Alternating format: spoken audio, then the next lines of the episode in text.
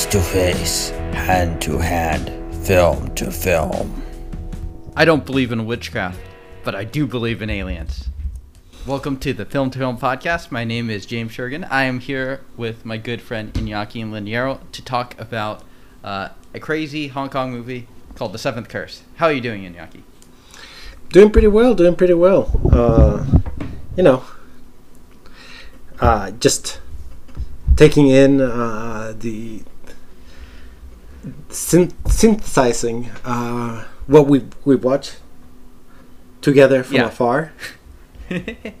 yeah, this is one of those films that for me is a one of one. I've never seen anything quite like it, and it's one that I saw it um, I think about a year ago, and it was immediately like I wish I saw this film with my friend Iñaki, and uh, we could have enjoyed it together. Uh, sadly, we still did not get to enjoy it together, but uh, we both got to watch it this past week, and now we're going to talk about it. So.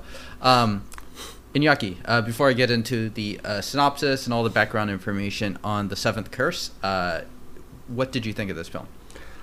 It's highly enjoyable. It's Yes. highly enjoyable. uh, a little bit disturbing, and uh, I don't want to use the word deri- derivative, but uh, like a Tarantino film, it borrowed a lot, a Oh, yeah. lot. Yeah, yeah. I mean, it's almost fun to just to pull out the different references here, and they're not very. A lot of them are pretty obvious references too. Uh, I mean, I'll name some here. You can chime in with what you got too. I mean, you got Indiana Jones with The Rock. You got uh, almost American Werewolf in London with like the transformation. Got a little bit of Evil Dead sprinkles in there. Even got a little bit of Fulci. I know you haven't seen the big gore Fulci fest, but like he's known for like his maggots and his practical effects and stuff like that. Uh, a little bit of Alien, a little bit of martial arts, uh, and some buddy movies. Uh, I'm sure I missed about ten of these. Uh, anything, any, any other things that I missed there? Well, I was gonna actually say two Indiana Jones. Uh, to me, actually, the, I feel like the biggest the, the biggest reference in, in this film uh, is uh, Indiana Jones: Temple of Doom. I think Mm. uh, this is uh, the crazy version of that. Um, to to many elements, actually. Uh, I mean, yeah, I could I could go go on a little bit more if you want me to, but uh, depends. Yeah, yeah. Uh, but I mean, it's been a long time since I've seen the Indiana Jones films. Uh, correct me if I'm wrong, but the uh, rock falling towards them—that's from Raiders of the Lost Ark. Correct. Correct. Yeah. So Okay. uh, imagery that imagery that that's yeah the, you, you definitely have that and when I seen that I'm assuming we're talking going to talk, talk more in detail later and that's definitely like lifted from um, the first Indiana Jones um, however uh, the reason why uh, Temple of Doom screams out at me more is actually the overall plot structure Mm. but uh, to to a crazier level again um, uh, Yeah. I mean, I mean, Indiana Jones was not uh, did not have to use a grappling gun to fight up a Buddhist statue, uh, with no, Buddhist monks randomly appearing.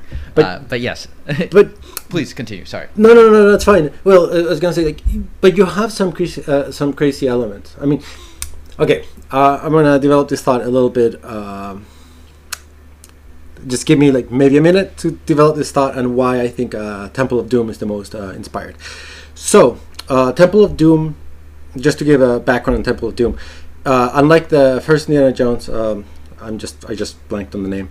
Uh, Raiders. Raiders. Unlike Raiders, Temple of Doom, uh, it was uh, uh, Lucas and Spielberg's take on James Bond. They really wanted to make a James Bond movie, but they couldn't because uh, they already had they have this Indiana Jones franch- franchise. So if, if you Temple of Doom, which is considered the second worst Indiana Jones, uh, basically begins with uh, Indiana Jones like wearing a tuxedo, doing swap things, and then you know shit happens and ends up in the jungle in India, where you have a tribe doing mystical shit, and damsel in distress. This is where you have you know um, short round and all that stuff, uh, and it's actually uh, when you look at uh, all the Indiana Jones, uh, Temple of Doom is actually probably the goriest of the Indiana Jones. So you got the suave Indiana Jones, which you do not, do not have in any of the other ones. Uh, you have more gore. You have this tribe or sort of ritualistic uh, elements, and you know, uh, the children part not so much. And I mean, Indiana Jones had you know the slave children, but you do also have the elements of people who can be under the control of the head uh, wizard or whatever we want to call it. So many elements of this movie are actually, I, I believe, are lifted from uh, Temple of Doom, and the Temple of Doom. I mean, like when, when folks Yeah. Uh, I mean, the timeline adds up to uh, Temple of Doom released 1984, this film 1986. So, uh, yeah, yeah it seems like right in the uh, time when you would have uh, kind of uh, uh, I don't know No, yeah. inspiration.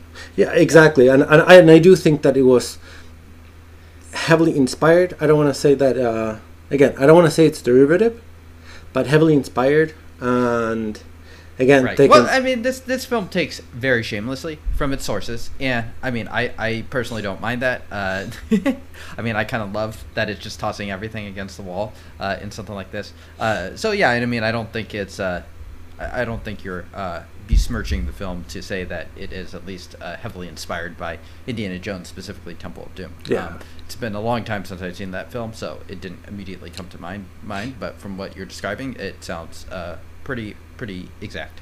That, that I mean that that was my favorite uh, Indiana Jones when I was a kid. Weirdly enough, like I know everyone loves, you know, Raiders. Raiders or uh, Last Crusades, but this one was the one that I would that I loved the most because it had because it had all the elements.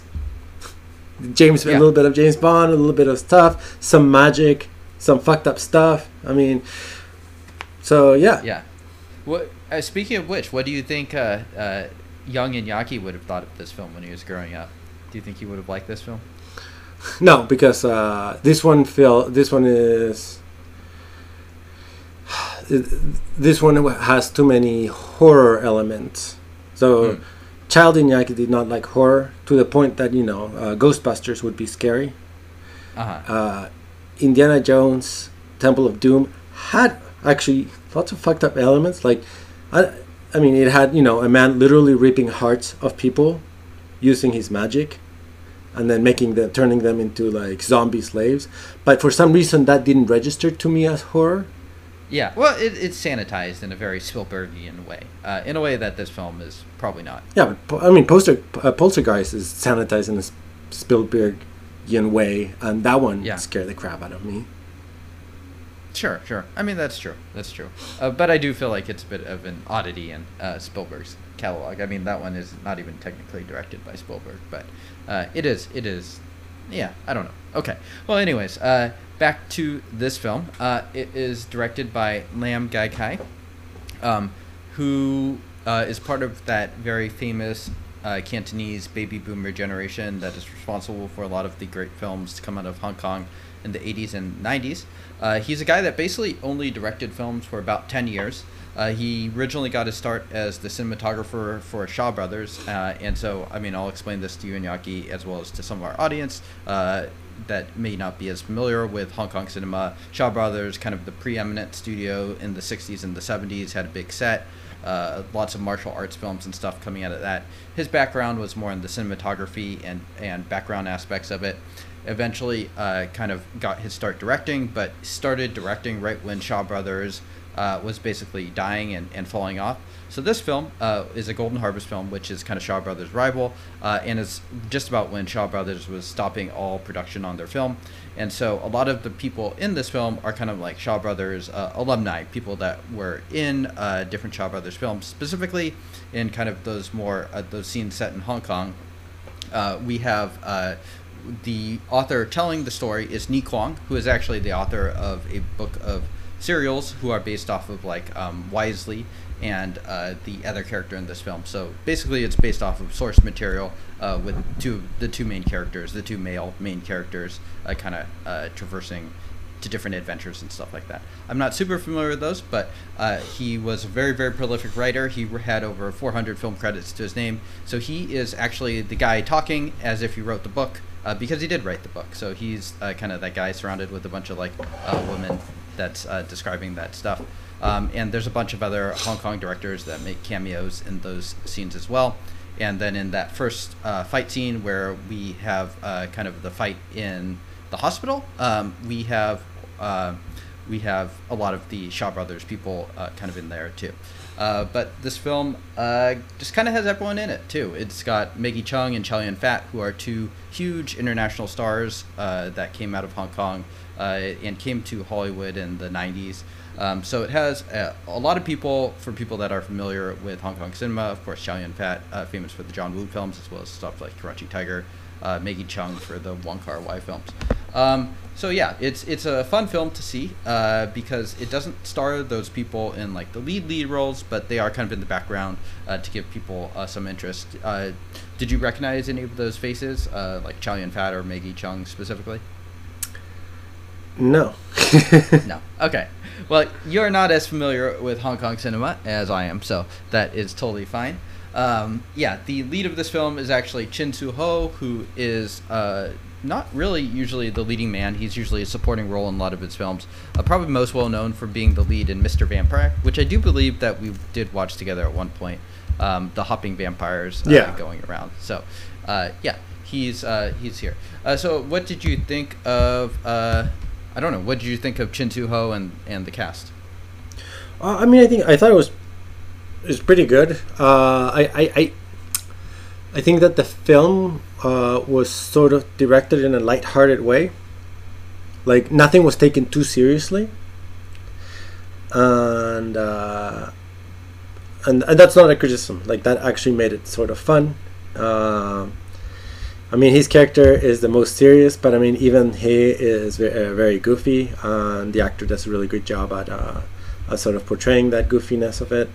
You know, uh, uh because I mean, literally, it's. I mean, they, they take everything take everything to the extreme, right? yeah. Yeah. Yeah. Uh, yeah. I mean, he, he basically plays young, horny Indiana Jones that uh, he's like kind of wandering around. Uh, well, he's basically trying to break this curse. Anyways, I should get back to the synopsis of this film because I still have not done that. Uh, so the synopsis from IMDb was so bad uh, that I just decided to skip over it. So this is from Wikipedia, I believe. Um, Dr. Yuan attempts to rescue a beautiful girl from being sacrificed to the worm tribe she belongs to. Yuan is damned with seven blood curses which burst through his leg periodically. He will die when the seventh bursts. But Betsy, the girl he saved, stops the curse with an antidote. Uh, not the best synopsis, but no. uh, I don't know. It's like halfway there. I mean, how, how would you like? I mean, this film, the plot is unimportant. This is not a film for the Nathaniels of the world. Uh, so, for me, I guess the plot doesn't really matter. For me, this film is mostly just fun as just a bunch of uh, sequences pushed together. Um, with basically the adventure of trying to get rid of this curse, but they have to do a bunch of tasks along the way. Yeah, I, I think uh, I think you, you are sort of hitting to the, like at the nail uh, uh, of this. I mean, no, I'm just thinking more like when writing a summary, you know, you could make it just simplify it as saying basically, uh, shit, what was the name of the main character? Um, uh, Doctor Yuan. Yeah. Uh, so Doctor Doctor Yuan uh, uh, learns that he's affected by this uh, seven day curse, and he has to fly fly to Thailand to, you know, to cure himself of it. Period. Done. You know, yeah. like. Yeah, that's more or less it. Yeah. Yeah, uh, I mean, you. If, if you go into the details, this movie has so many twists and turns that like. Uh, it, it, it, could get very convoluted or very simple depending on how you want to describe it. I mean, once you start getting into the nitty gritty of the worm, tri- worm tribe and the demon child and stuff like that, you know you've you've gone a step too far as far as these synopses go. Yeah, that's why that's why I'm I, I'm I'm for I'm for you know simple, just truthful synopses, and I mean that's yeah the crux of especially it, especially for, for for this film especially. Um, yeah. Uh, so yeah, I mean, uh, Hong Kong is cinemas probably most well known for its cop and its martial arts films. And while there are martial arts in this film, it's I would say most dominantly at least more of a horror effort.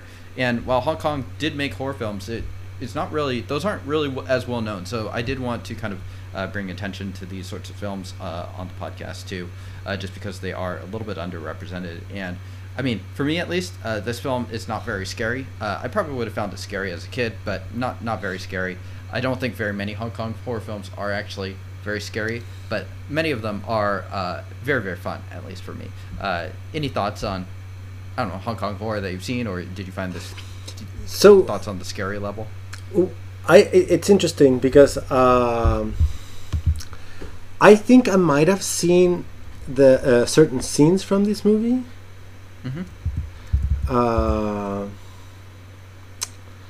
I'm just like there was a there was a show in uh, when I when I was growing up there was a show of people that sort of watch movies while talking through it, and that was the entire show. Uh, I, I mean, it was a copy of the American version of it, which I don't know, do not remember the name of the American show. But anyways, it's just people watching movies that are either bad or low budget, and they talk through it, and uh, and I remember one time they just decided instead of watching a movie, they were watching just clips of movies, and I'm pretty sure the the the scene where uh, like one of the scenes that is a ripoff of Alien but not. Alien. Mm. Pretty sure I saw I had seen that clip when when when I was younger. Um, and I mean those scenes alone, just because of the the subject matter, are scary. I mean, the the scene where you know like where, where when uh, the doctor the the head doctor is you know is killed by by having the maggots you know turning him like whatever like that's pretty fucking. That that's scary. Uh, yeah, yeah. I mean, it, this film has a lot of horror elements, even though I wouldn't personally call it scary. Scary. It, it's goopy. Uh, there's stuff coming out of other stuff that it shouldn't be coming out of. It's pretty gross at times. Like the maggots, I find to be pretty disgusting. Mm-hmm. Uh, yeah, like I wouldn't want to be around the, the set at that time. So, um, yeah, I mean, Lam Ngai Kai had his background in sort of like cinematography and special effects, and I, I do think it does show uh, on some of these things. Yeah, I mean, I, I, I personally think that there there are. Uh, I mean, it is one of those that is similar to Predator in a way, where you know you, you got uh, it's a mix between horror and uh, and action, but I mean, uh, I bet I I would assume that this is gonna hit some people, like uh, like as a horror, it's gonna scare some people, probably not most people, but it's gonna scare some people yeah, if you're not, especially if you don't watch a lot of horror too. I mean, I think if you watch enough of these horror films too, you kind of become a little. I don't. It's it's a little bit harder to scare you. We'll put it that way. And yeah. I think you and I have both seen enough horror films that this probably doesn't pass that threshold. But I do agree. For some people, this could be tense and kind of scary. Mm-hmm. Yeah. Um, yeah, uh, I mean, th- like a lot of Hong Kong films at this time, uh, and I think in some ways this is kind of the ultimate experience, even though it is really a one for one. Is it does combine all kinds of different genres and stuff like that. Uh, I mean, it sounds weird to call this like a martial arts horror film, but it is. Uh, they have a lot of fighting. There's a lot of stunts. There's even like a lot of car and gun stunts in, in this film, uh, which you wouldn't think all these things should be in the same film together, but somehow for me, uh, at least, it does work. Uh, did you have um, how did you well let's let's just go through some of these things. How did you find uh, kind of the, the actual hand to hand fights? Uh, they were good. Uh, they were fun, dynamic. Uh, I, I also do like how um, they were set up, or uh, like the set pieces were well, they they were well well set up, and some at some moments surprising. However, none of them stood out too much to me uh, for me, except for uh, the Buddha fight. Yes, the Buddha fight. Uh, uh that that's one of my favorite sequences uh, that doesn't involve uh, the demon child. Yeah, I, I think that's besides the Buddha fight, like all of the other ones were, are are good, are you know are at the level of, of what you would expect from a Hong Kong film. But they're not like you know they they're not they don't go beyond that. Yeah this scene this film has so many scenes that are worth talking about but yeah i mean i, I do tend i think i agree. The martial arts the fight scenes are good like when dick wei uh, breaks in and he's got to fight with like his little uh, instruments that he has in his home, and they're breaking all the glass. That's just like classic Hong Kong material. But they did a lot of that. I mean, we brought on Royal Warriors earlier this year to this podcast, and that film really kicks ass at a lot of these sequences. And I don't think this film ever quite rises to those levels. Uh, but yeah, let, us talk about the Buddha uh, scene though, because I, th- I think that one's a uh, uh, I think of all of the hand-to-hand martial arts scenes, I, I do think that's the one most worth talking about. Mm-hmm. Um, how, how did you find that scene? I mean, it's great. Uh, choreography is, uh, super interesting. It's, it's very unique having, uh, you know, this uh, monks sort of like just holding onto ropes and going around and just uh, kicking our protagonists. Uh, while you know, while our protagonists are trying to climb a, a very flimsy but giant statue. Um, so it, it, it's it's it's just it's fun uh, because of the rope situation. I mean, you don't even know how many monks there are. They just keep on coming and just swinging by. They sort of come from above, below, one side, the other. And I do love the uh, sound editing uh, of the scene too, where you just keep on hearing the uh, the tension of the ropes as they're just being swung by. Uh, it, it, it's just it's a, it's a very uh, well made and dynamic scene. Uh, yeah. And you know where where anyone can die because I mean, except for the main character, I, I, I even thought that uh, the, the Black Dragon. Black Dragon. Yeah. Yeah. I even thought that Black Dragon could die, and um, you know, uh, and at the same time, I mean, the these monks I mean, they came out of nowhere too. Uh, it, it, it, just, it just yeah, it it was surprising. It was unexpected. It was very interesting. The choreography in general, uh, just very dynamic, and uh, the, you know, lots of kinetic energy in, in it. Great sound effects, and yeah. Uh, the stakes were high. Yeah, I mean, it, I think it's wonderful staging. It's the only fight scene I can think of that's quite like it too, and I think it looks like it hurts too. It's just like everything is like a hard surface, or at least it's supposed to be a hard surface. So when people are like bouncing around and hitting stuff and like landing and stuff, it looks dangerous and it looks scary. And the Buddha statue is legitimately massive. So mm-hmm. I mean, I'm sure uh, they staged stuff, but I'm sure some people actually probably did get a little bit hurt uh, in the filming of that too. I also really like um, the lighting and stuff. It's like unusually kind of moody, and you just kind of like the light coming in from above uh, on the scene too. Mm-hmm. Uh, I mean, the, the funny thing, where the point Nathaniel would make is this is like the second time in the movie that Dick Wei just has a whole who, Dick Wei who plays uh, Black Dragon, who is named Dick Wei, uh, which is kind of a funny name, but uh, he is mostly known for playing villains in films. So this is like a rare uh, good guy part for him. But it's the second time in the film where they have a whole fight scene choreographed and they do it, and in the end he's just like, "Wait, we just want to get this one thing. We're actually good guys." And then uh, and then they actually just resolve uh, their issues of talking even after they have this like whole fight and stuff. Oh, but, oh yeah, uh, the fight is the fight is wonderful. Um, so I, I love it. I'm here for it. But uh, yeah, it is kind of funny how they have to fight these monks, and then at the end they're just like, "Wait, we just want this. We're doing it for good uh, to fight these curses." And they're like, "Oh, cool." Yeah, no, it, it is hilarious. uh, yeah. I, I mean, I, I, did laugh out loud when that happened because, it, like, it is. It wasn't even like you know making a compelling argument. It's literally we're gonna use it for good. Oh, okay, there you go.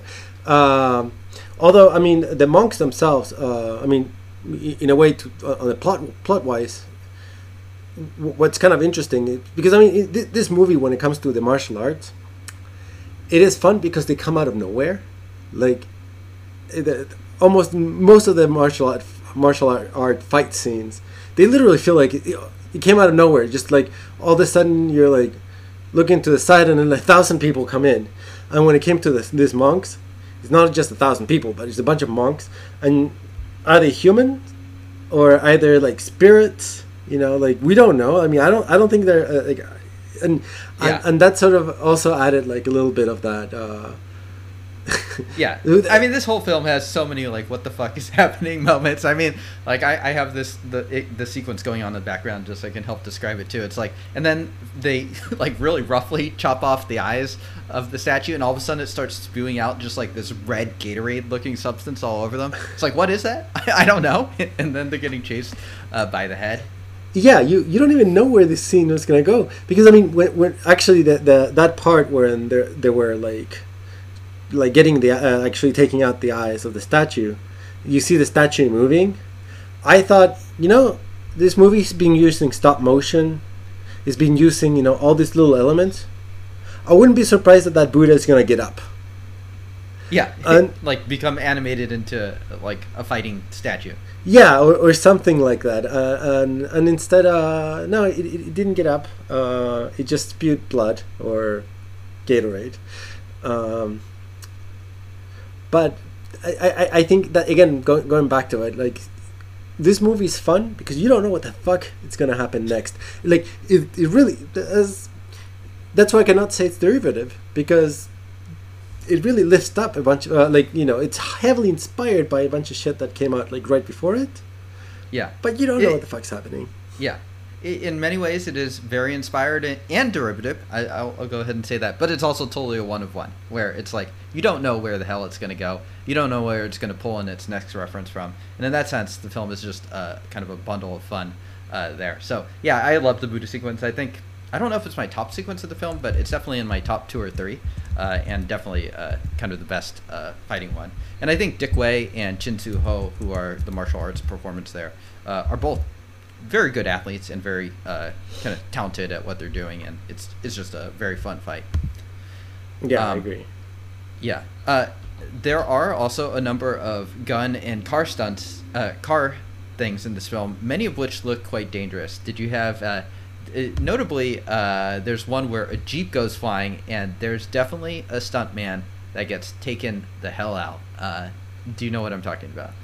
Uh, this is when uh, they arrive onto the the the, the tribes vil- village when they, Um, they go basically like they're just flooring the jeep into the village and then you know Yeah, yeah. It like comes off a hill, Yeah. and like all the people just go dispersing, and Yeah. there's definitely like a guy that just like gets hit square on and literally just goes flying. but is it a guy or is it a dummy Oh, it's definitely a guy. I, I've watched it a few times. It's definitely. oh man I I, I, pro- I probably need to see it again uh, Yeah. Yeah, it's about at uh, 56 minutes in, um, and there's just like uh, they just go right through this village, and uh, and and it definitely looks like somebody got hurt on this thing. Uh, but yeah, any thoughts on the? There's another uh, dangerous one where uh, it looks like there's a bunch of people on top of the car, and they're like kind of driving through this like flaming village and stuff yeah like yeah that. when they're escaping looked- uh, yeah, yeah. That's earlier on in the film uh, when they unsuccessfully uh, escape. Uh, yeah. Any thoughts on uh, some of the ridiculous non-fighting stunt work here? I mean, uh, they both look really dangerous. I mean, I definitely took notes on the on the escaping one, especially because the the car sort of tips over and there is a bunch of people on top of it. The, the escape attempt. Uh, they're not only on top of it, but they're like shoving like sticks into into the like main cabin of the car and all that. And I mean, granted, the sticks are probably not sharp. However, they're still shoving a bunch of long sticks into a car that is being driven by a person. So I'm assuming they're probably accidentally hitting that person many times, especially when the Yeah. car is tipping over. Um, yeah, uh, I'm curious. I'm, I'm curious how many people got hurt. I know that Hong Kong is known to in, in that in that period it, wa- it was known to you know have people get really badly hurt to a questionable standard and um, I am glad that they don't do those things anymore but I'm also glad that we have this in the register so we can enjoy it Yeah.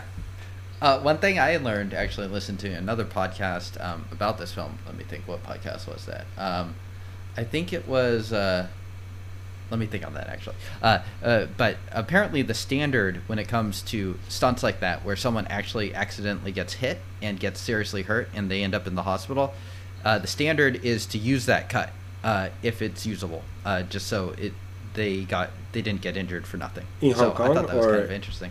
In, in the Um, states I think that's kind of like stuntman code in general, actually. oh So I, I didn't know that, so I, I found that to be fairly interesting. Uh, just because you know I could see it both ways, where it's like if someone like gets maimed from a stunt, uh, then you would think that maybe they wouldn't want to do that because someone actually getting hurt. But actually, the code is the opposite. I mean, I, I I'm assuming that if the person dies, they don't use it because you know that would be a poor taste. Uh, That that might be true. Uh, yeah. but but yeah, if, if, if, if the if the my, my I always thought that uh, I mean first of all like uh, I, I from uh like I I mean I you know I watch uh, some episodes of uh, this YouTube ch- show called VF- VFX Artists React, uh, but they also like invite uh, stunt doubles to look watch movies, and from what I got uh, gathered on on that stuff is that it's not so much that they will always take the scene where the stunt double gets hurt. They will take the whatever because I mean it is actually part of the job or not part of the job, but it is a, a common risk that the stunt double will get hurt even in modern movies. I mean uh, it's you know just minimizing how much they get hurt. Uh, my but, but yeah, my understanding is is it's not that they take the the scene that they get hurt. Uh, it's more that uh, they take whatever was the best scene. So sometimes the best scene is the scene that they got hurt. Sometimes actually that's a shit scene because you know them getting hurt actually ruined the scene. So obviously they're not Mm. going to use that. Um, but um, but yeah, uh, it, it makes sense what you're saying. I mean, you, you kind of reminded me of the. Uh, I mean, this is a silly scene, completely unrelated to stunt doubles. Uh, Lord of the Rings. I think uh, it's a Fellowship of the Ring. Uh, there's a scene where um, uh, Viggo Mortensen, I think is the name. You know, the guy who play uh, who plays. Um, Aragorn. huh? Aragorn. Aragorn, yeah. Uh, there's a scene where like something happened. He's like really frustrated, and he kicks uh, a helmet that is on the floor, and then screams uh, out of frustration. So apparently, what happened in real like he killed kicked the the helmet like he's supposed to, but the helmets are actually was they were really sturdy and made out of uh, actual like, you know, iron and shit, and he broke his foot oh shit. and yes, he screams, and you know goes down, and that's the scene they, they used because the scream was so belie- believable. and then they realized, oh shit, he broke his foot. so I mean, you know, again, you use whatever is the best scene or the Yeah, best yeah. take. Makes sense. All right, we're gonna switch gears here. Yes. Uh, are you team Demon Child or team Old Ancestor of Skeleton? Neither. no. uh, I mean, the demon child had some silly ass sounds that annoyed the crap out of me. I, I love them. Um, like the jumping sounds. yeah. Sounds just like someone jumping on like a bunch of lettuce or something. um, and I mean, if we're talking about deri- derivative, uh, I mean, uh, the skeleton once it, it has the body of a xenomorph. I mean, that um, that took it a little bit too far. I was like, okay, okay, like know, That's what took it too far. Oh, I kind of love it. Uh, this is a cheap version of a xenomorph. yeah, I mean the skeleton looks like I don't. I'm not gonna say it's the exact same one that they had in Inferno, but it doesn't look that much better uh, than the one from uh, Dario Argento's Inferno. Uh, but I, I, I think it's very inspired just the way it, they use it in the film. Like they actually have a pretty decent, I, I'd say, fight between that and our uh, hero, Doctor Yun. I, I I think Uh, the skeleton is great. Uh, personally, I mean, doing skeleton work is. I I mean, I don't know any of this, right? Like, but I'm a, s- like generally speaking, uh, there was with the skeleton, you could see that there was puppetry in some moments. Uh, some Yeah. moments it was a guy in a suit, uh, and I think uh, maybe a few moments they used stop motion. And I thought all three of those were they actually looked really cool. Uh, I, I'm actually a big fan of skeletons in general, especially in older movies, because if you do it right, uh, which I think this movie was very close to doing it right, uh, it can look very uh, scary. I mean, again, it is. They also do look silly, uh, Yeah. but I, I I do think there there is something to it, uh, especially in, in the skeleton. I thought the design of you know what was what it was wearing and all that stuff was actually pretty cool. And I mean, if we're com- comparing it with Inferno, Uh, I'm sorry, no, Inferno was crap. It was just like a guy on a fucking rubber suit. Yeah. Uh, well, they don't, they don't use the skeleton in Inferno like they do uh, the skeleton in this film. Right, but but actually in Inferno, the the skeleton could have been much better because, uh, as you just said it, they don't use it the, the same way. So they could have actually used a, a- solid puppet with you know sleight of hands and things like that, and they didn't. Here instead, uh, they they really did a whole bunch of stuff. So to me, going from that skeleton to the you know the, your your uh, cheap version of a xenomorph. Um, I actually prefer the skeleton. I mean, granted, you couldn't have Interesting. Okay. you you couldn't have the choreography that uh, you had with the man in the suit in the xenomorph suit, but I mean, that xenomorph suit was still really stiff. So it's not like you were Yeah, having yeah. great chore- choreography either. Yeah, I actually like the transformation Oh, into yeah. a xenomorph quite a bit. Uh, but the skeleton, uh, I like the way that it moves, and especially when it does like its really strange motion, and it just starts chomping down on the back of the guy, guy's neck. I thought that was like, I was like, what the fuck? I thought that was really great. Uh, where it's just like eating the guy, and you just have like the back of his neck spilling out. It's just like some really fun um, practical effects and stuff going on. Uh, Yeah. It's like you just don't expect a skeleton to all of a sudden start like eating someone uh, right in front of you. I, Uh, I agree. yeah. Yeah. Um, so y- did you not care for the demon child then? I mean, the demon, demon child was funny. Uh, I mean, it, it, that was a pretty good mix of like, uh, I think they they were it was probably composited to have it flying and all that. Uh, but uh, I mean, it, it was funny. It, it was a funny element, but it was just kind of disturbing. Yeah. I mean, dude, they had to sacrifice hundred children to get that. I mean, I think there might have been like some uh, some lying there. I think it might be a little bit like the uh, Chinese demographic data. You just don't totally trust it hundred percent. That is hundred kids to to make that demon baby. But uh, for me, at least, uh, the moment that the demon baby comes into the film, uh, I'm mostly into the film at that point, and then the demon baby just appears out of the guy's cave. I'm just like, what the fuck? And I'm just in all the way uh, for this film, pretty much from that moment all the way to the end. I, you know what? Yeah, I, I agree. I mean, the, the demon child is probably one of the more more uh, one of the most unique elements of this film. Yeah. Well, I mean, especially because it just, as you as you pointed out in the past, like this film just has like this cr- incredible kinetic energy in its fights and stuff like that. And I think everything in this film just contributes to that, uh, including like the car stunts we talked about, and especially like the skeleton and the demon child. The demon child's just like flying all over the place. Uh, I'm sure they're using like strings and stuff to move it and stuff. And I just love how everything just moves super super fast, uh, and it just has. Uh, I don't know. It just feels uh, a lot of fun. Just the whole pace of this film. Mm. Yeah, I agree. I agree. I think. Uh, I think. Yeah, to me the worst is the xenomorph. To be honest, now, now that not, now that we've been dis- discussed the three main creatures. Okay. Yeah, I, I- didn't think to separate the xenomorph and the skeleton, but if, if we want to go that way, uh, I think I agree. I mean, I think there's a reason why they're putting it in the shadows uh, so much. Uh, yeah, I mean, I still enjoy the xenomorph. I, I like the transformation in particular, but Oh yeah, uh, yeah, I mean, the demon child and the skeleton are, are pretty great. yeah. I mean, when, when it comes to transformation, actually, they did a great job. Uh, uh, you know, be, be, with yeah, they did a great job with the transformation. It, it's just uh, it, it transformed into something lame. Yeah, yeah. I mean, it went from the kung fu skeleton to, I don't know. Yeah, a, a, like a B-rate, like kind of cross between like a Japanese kaiju movie and a xenomorph. Yeah, like clearly a guy in a suit, but you know, it's fine. yeah. yeah. Um, cool. Well, uh, other things that uh, stood out to you uh, in this film, I think we talked about uh, a bunch of my favorite stuff already. I mean, so so. One thing that stood out to me uh, is perhaps like uh, one of the fight scenes that came out of nowhere.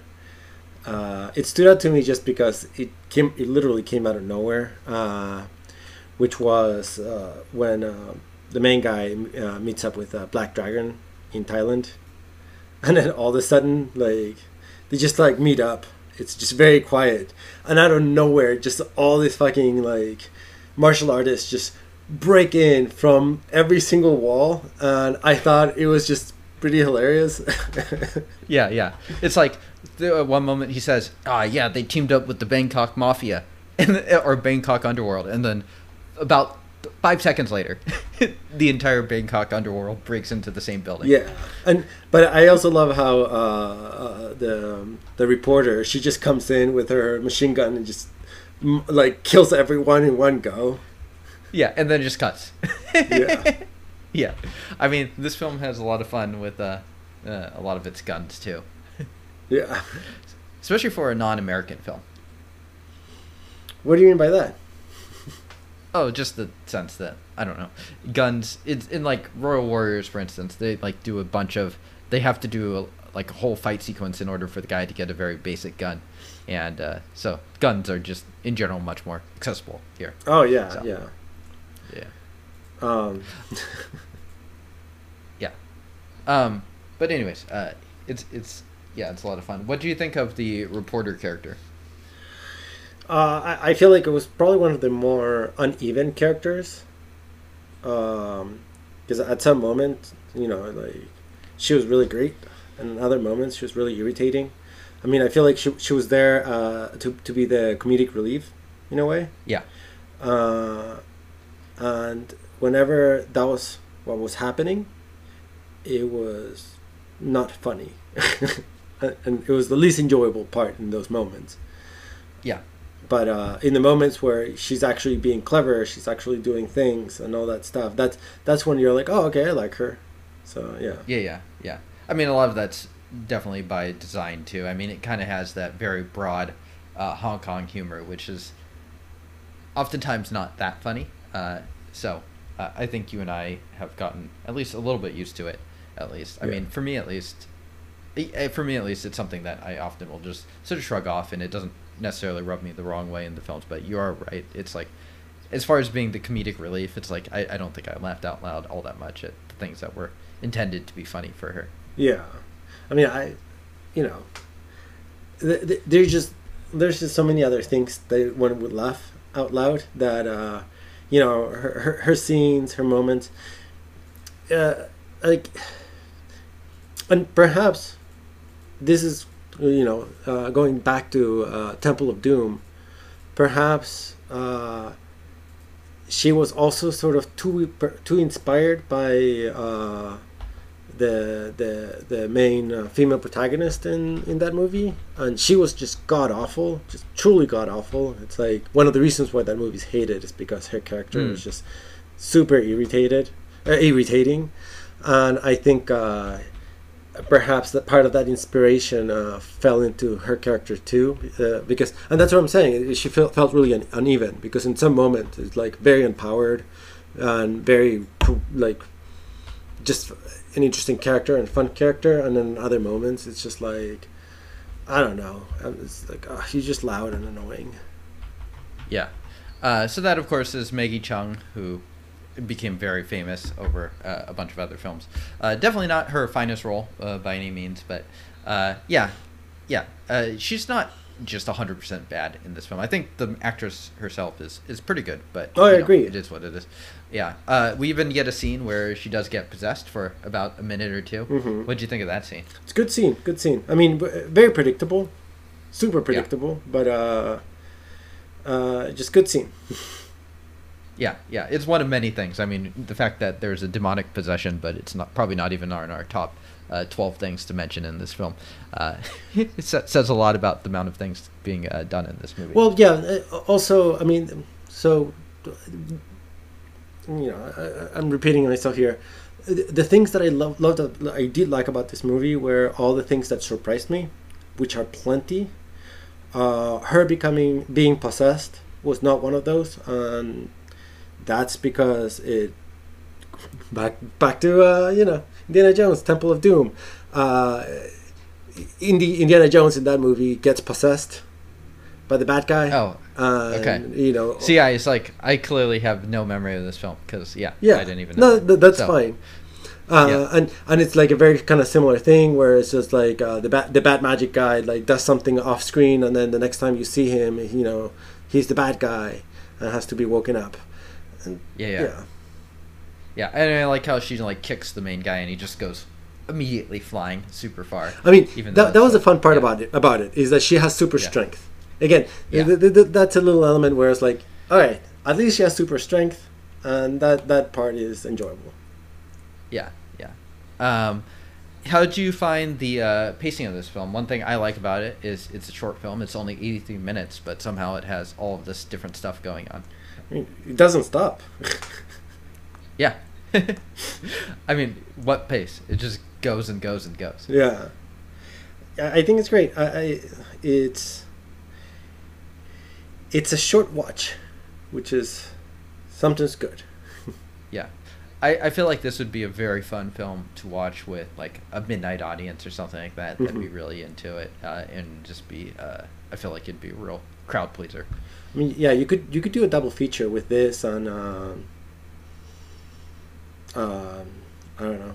I'm trying to think of other ridiculous Hong Kong films. Uh, Could pick a lot. yeah. Well, I was thinking. I mean, the, the most rid- outside of this one, the most other ridiculous uh, Hong Kong film I I I can remember watching is uh, Riki-Oh, or no Ricky. Oh, yeah, Riki-Oh. Funny you mentioned that. Did I watch that with you? No, no, no. We watched it. I think completely separately. Okay. Uh, well, it's interesting you should mention that because Na- Lam Ngai Kai directed that film too, and he is he only directed tw- like twelve films, so it's funny you would, you would mention that one. Um, uh, and uh, that is probably the film he is most well known for, actually. Mm. I, I, I consider this one uh, better than Riki-Oh, but Riki-Oh is more uh, epic. Yes, I mean Riki-Oh is is based off of manga, and it shows uh, just in a lot of stuff that's going on. And I, the impression that I've been given is that it's pretty faithful to the original Japanese manga. Uh, so it, it has a lot of those kind of like very cartoonish traits to it, Mhm. uh, which aren't necessarily totally my thing. So I do definitely prefer the Seventh Curse over Riki-Oh. But uh, yeah, I mean that film has a lot of uh, face explosions and uh, crazy stuff going on, especially with the body and Riki-Oh's punches. yeah, I mean, I, I just always think of how he he was able to fix his arm, his the tendons in his arm by just tying them. Yeah. I mean, there's a guy that tries to strangle him with his intestines too in there. Yeah. and, like stabs himself, and there's just like so many different absurd stuff going on uh, in that film. So yeah, Uh, I, I I think a double feature of that and that in a like midnight midnight screening screening uh, with like beer or you know some drinks uh, definitely would uh, just get the the Tear the house down. yeah. Uh, yeah. Uh, okay. Well, uh, do you have some other scene highlights I got? We kind of went over the flashback with the demon child and the skeleton and the professor with the maggots, the Buddha statue. Uh, we, I guess we didn't totally get into the finale. Um, there's also some like the the just more general action scenes. Any any of those you want to get into? Well, I mean, uh, you know, when talking about the finale, I, I do find it pretty funny. I mean, beyond this, the fight between the demon child and uh, the xenomorph, which which is enjoyable uh, and silly. It, I, I do enjoy how uh, they crank like they just ramped up the silliness of it by uh, then you know having uh, the cousin show up with a fucking bazooka and just Yeah. uh, out, out of out of sort of nowhere. yeah, yeah. I mean, I like how he's like in the village fighting all these people in his like dress suit, and then and then all of a sudden he shows up last to the fight with the big bad xenomorph, the old ancestor, and his suit is still pristine. Oh, It's yeah. still like super clean and stuff like that. He just shows up with his bazooka. He's like, all right, time to take care of business. and, and he Uh, still has like his his pipe. yeah, yeah, yeah. So I mean, that's Wisely, who is the other uh, kind of main character in like the series of uh, stories that Ni Kuang wrote. Um, so another main character. It's too bad they didn't make sequels to that. And that's played by um, Wisely is played by Chow Yun Fat, who became internationally famous, famous for a lot of the John Woo films, of course, and then I mean later on, uh, Crouching Tiger. yeah, Uh, he, he actually yeah. was probably the only one, uh, the only one I recognized from other movies. Yeah, I mean, he looks. Uh, he he kind of has that very familiar look. So he's.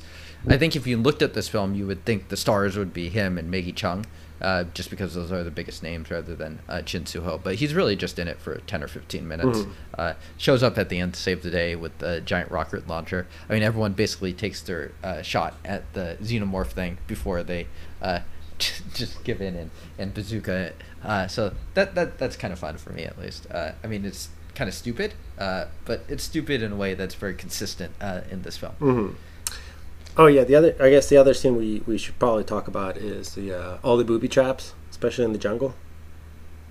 Oh yeah, yeah. yeah. I like the one where they uh, they bring. Uh, this film just has all kinds of extras where you're just like, that guy's gonna die, that guy's gonna die, that guy's gonna die, and that guy's gonna die. Because it's like everyone that doesn't have a name is basically gonna get their shit ruined in this film. Mhm. I like the one where the guy just gets like yanked straight up into the jungle and then just let's get torn apart like that, No. like nothing, like like like a machete thing. Yeah, uh, the human body in this in this film is uh, is very fragile. yeah.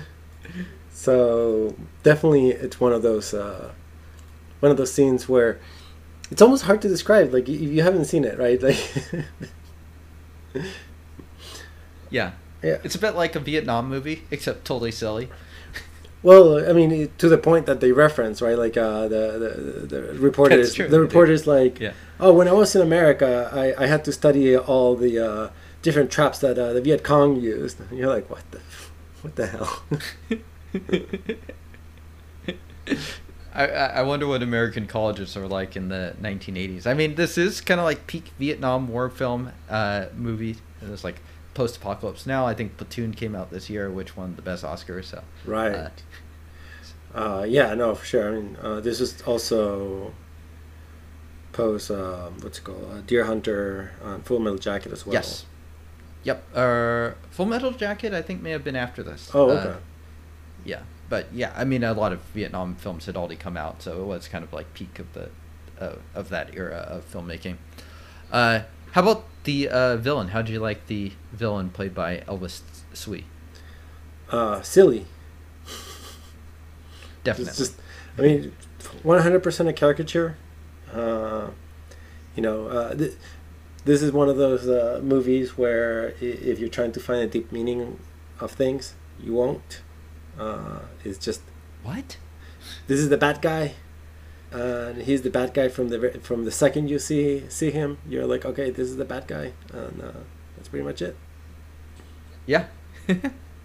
yeah, I mean, he definitely ramps it up as far as like the giggling and and like, uh, I don't know. Yeah, he he he hams it up basically. Yeah. Uh, which is, I guess, what this role would basically call for. Okay, well, I think uh, that is most everything that I have on my list. So if you have anything else, uh, now is the time. No, I, I, what, I guess the only thing I, I thought was kind of interesting is, um, uh, I, I, mean, I guess I need to watch more uh, Hong Kong films and Chinese films. Uh, I think this is the second movie where uh, most of the the events happen in a foreign country uh, that is not, you know, Hong Kong. Uh, and I thought that was kind of I it's it's culturally speaking, I, I, I, I do like seeing how you know the Cantonese uh, folks would see um, un, more underdeveloped places. Yeah. Uh, yeah, it's not always the most flattering. Uh, th- you could see this film as also part of an unofficial series uh, that I've seen some people call "Don't Go to Thailand," Oh. Or "Don't Go to Southeast Asia," where basically people go to Thailand and basically get like witchcraft and curses and stuff like that. Yeah. There's like a film called "Witch from Nepal." Um, so it was very trendy for I don't know six or seven years uh, in there, and this is kind of right in the middle of it. Yeah, I, I, it felt like it. I mean, and you know, my, my understanding of uh, different a- Asian groups and countries is that uh, they tend to be uh, not discriminatory, but yeah, discriminatory. They tend to be pretty racist among each other, and you could tell that this is like, okay, yeah, you're, you're classic. Uh, oh, I'm, I'm in the third world country. Uh, Yeah. I- I'm in uh, Well- I'm, I'm in the brown I'm, I'm in the browner country country of uh, my region. I mean, it's definitely true. I mean, there's definitely like a era uh, era of that. I mean, not to mention that there's at one point where they're like, Black Dragon and uh, Doctor Yuan are trying to decide who to save. They're like, should we save the hundred children or should we save uh, the Maggie Cheung reporter character? They're like, let's save Maggie Cheung. Yeah. And then meanwhile, they just see like all these kids that are just like ah ah, and they get tossed into like the meat chopper. you actually see it too. I know. You're like, oh, they're just getting tossed down there into like a lower pit or something. But nope, they're like going straight into the grinder. I mean, it's it's uh, it's it's pretty hilarious. Uh, at least for me and my messed up sense of humor, I do find it pretty funny. But yeah, no, it, it is. Uh, I mean, and it's hilarious because Black Dragon is what it's like actually, you know, a member of the tribe where the children are from. So you would think that he would at least, like, all right, uh, you know, the, the Cantonese guy, yeah, I know he's not going to do anything, but you would assume that you know the the the Thai tribesman would actually try like try to help. No, it's like he cares more about a reporter that he just met. yeah, Uh, and then like immediately after he's, they're like Black Dragon. You are a good friend. Yeah. and then sort of do like their buddy, their predator shake. I mean, it, it's it's bad, but it's good. Yeah, I know out of nowhere. Yeah, I I, I almost want to see uh, more uh, Hong Kong films. Uh, again, set in other in, in develop in, in other underdeveloped countries. Uh, not even underdeveloped. I mean, like Thailand. I don't know how developed it is in comparison to Hong Kong back then. But Hong Kong actually Yeah. back then was a, a colony of England. So Yeah.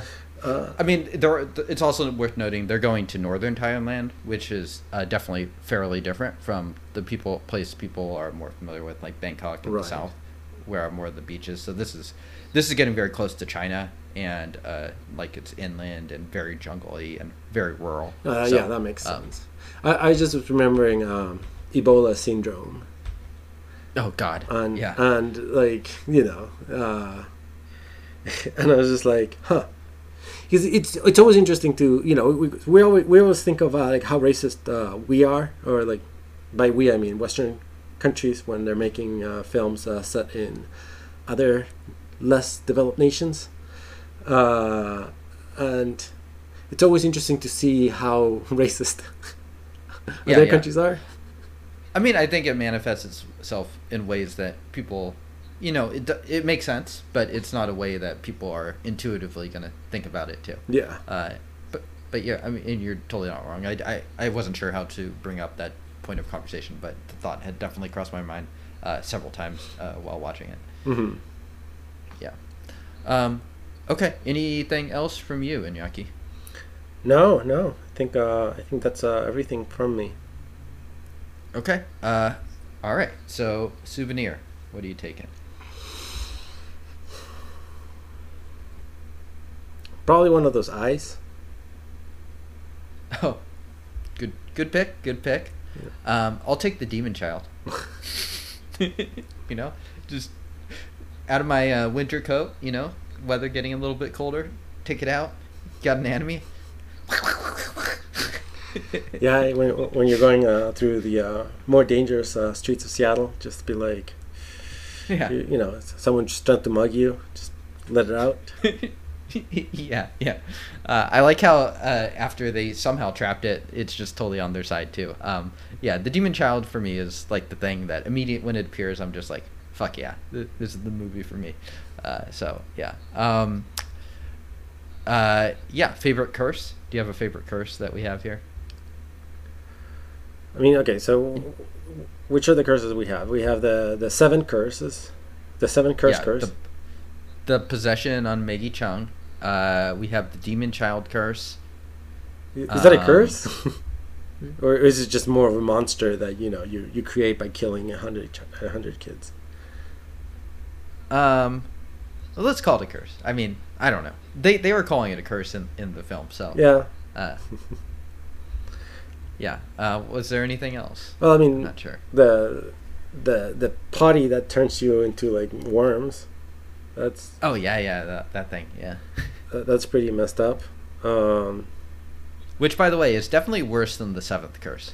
Uh, yeah, I, so yeah, it is. One hundred percent is. it's like objectively, it's much worse. I mean, I know that the villain like cackled to himself and was like, "I'm gonna give you something much worse," but no, uh, I'm pretty sure uh, getting goop spilled on you and like having maggots explode inside you is worse. Yeah, By the way, that scene, that scene alone, could give you nightmares, and that scene alone could ma- makes it into a horror. Yeah. Um, I, I, I mean, I think the maggots is the probably the, the, the curse that, just like, definitely thought I thought was most most striking. Yeah, yeah. Okay, fair enough. Yeah, I'll, I'll go with that too. Um, okay, and uh, who won and rating? Oof, this is a difficult one. I mean, I, I think uh, probably the director in this one. Yeah, I, I think I gotta agree too. It's hard to distribute, um, like the special effects, whoever was in charge of that. But I have a feeling the director had a big part in that because that's kind of what his background was. So Lam Ngai Kai, uh, good job by you. hmm Yeah, Um, and rating. seven and a half. Okay. Uh, yeah, for me, I almost want to say eight and a half, but really it's an eight in terms of like quality. Is this a great film? No, but is it one of the most fun films that you'll probably see in a long time? For me, definitely yes. Yeah, no, for sure. Um, Yeah. it, it doesn't hurt that uh, I watched it like a week after watching uh, the Army of Darkness. So you know, uh, Oh, okay. I, I already have my silliness uh, in me. Yeah, your your silly horror films. Um, yeah, I mean, for me, it's just fun. I mean, it just shows kind of the range of horror, and it's it's my ideal way of uh, kind of a good time. I mean, this film was released very close to when I was born, too, same month and same year. So, uh, uh, probably one of my uh, favorite films that's out in my birth year. So I mean, Nice. All right. Well, that wraps up the Film to Film podcast for this week. Uh, thank you, Iñaki, for watching this film. Thank you, everyone, for tuning in. Uh, you can send emails to us at zafilmtofilm at gmail.com as well at, as tweet to us at zafilmtofilm. Uh, we will see y'all next time. See you next time.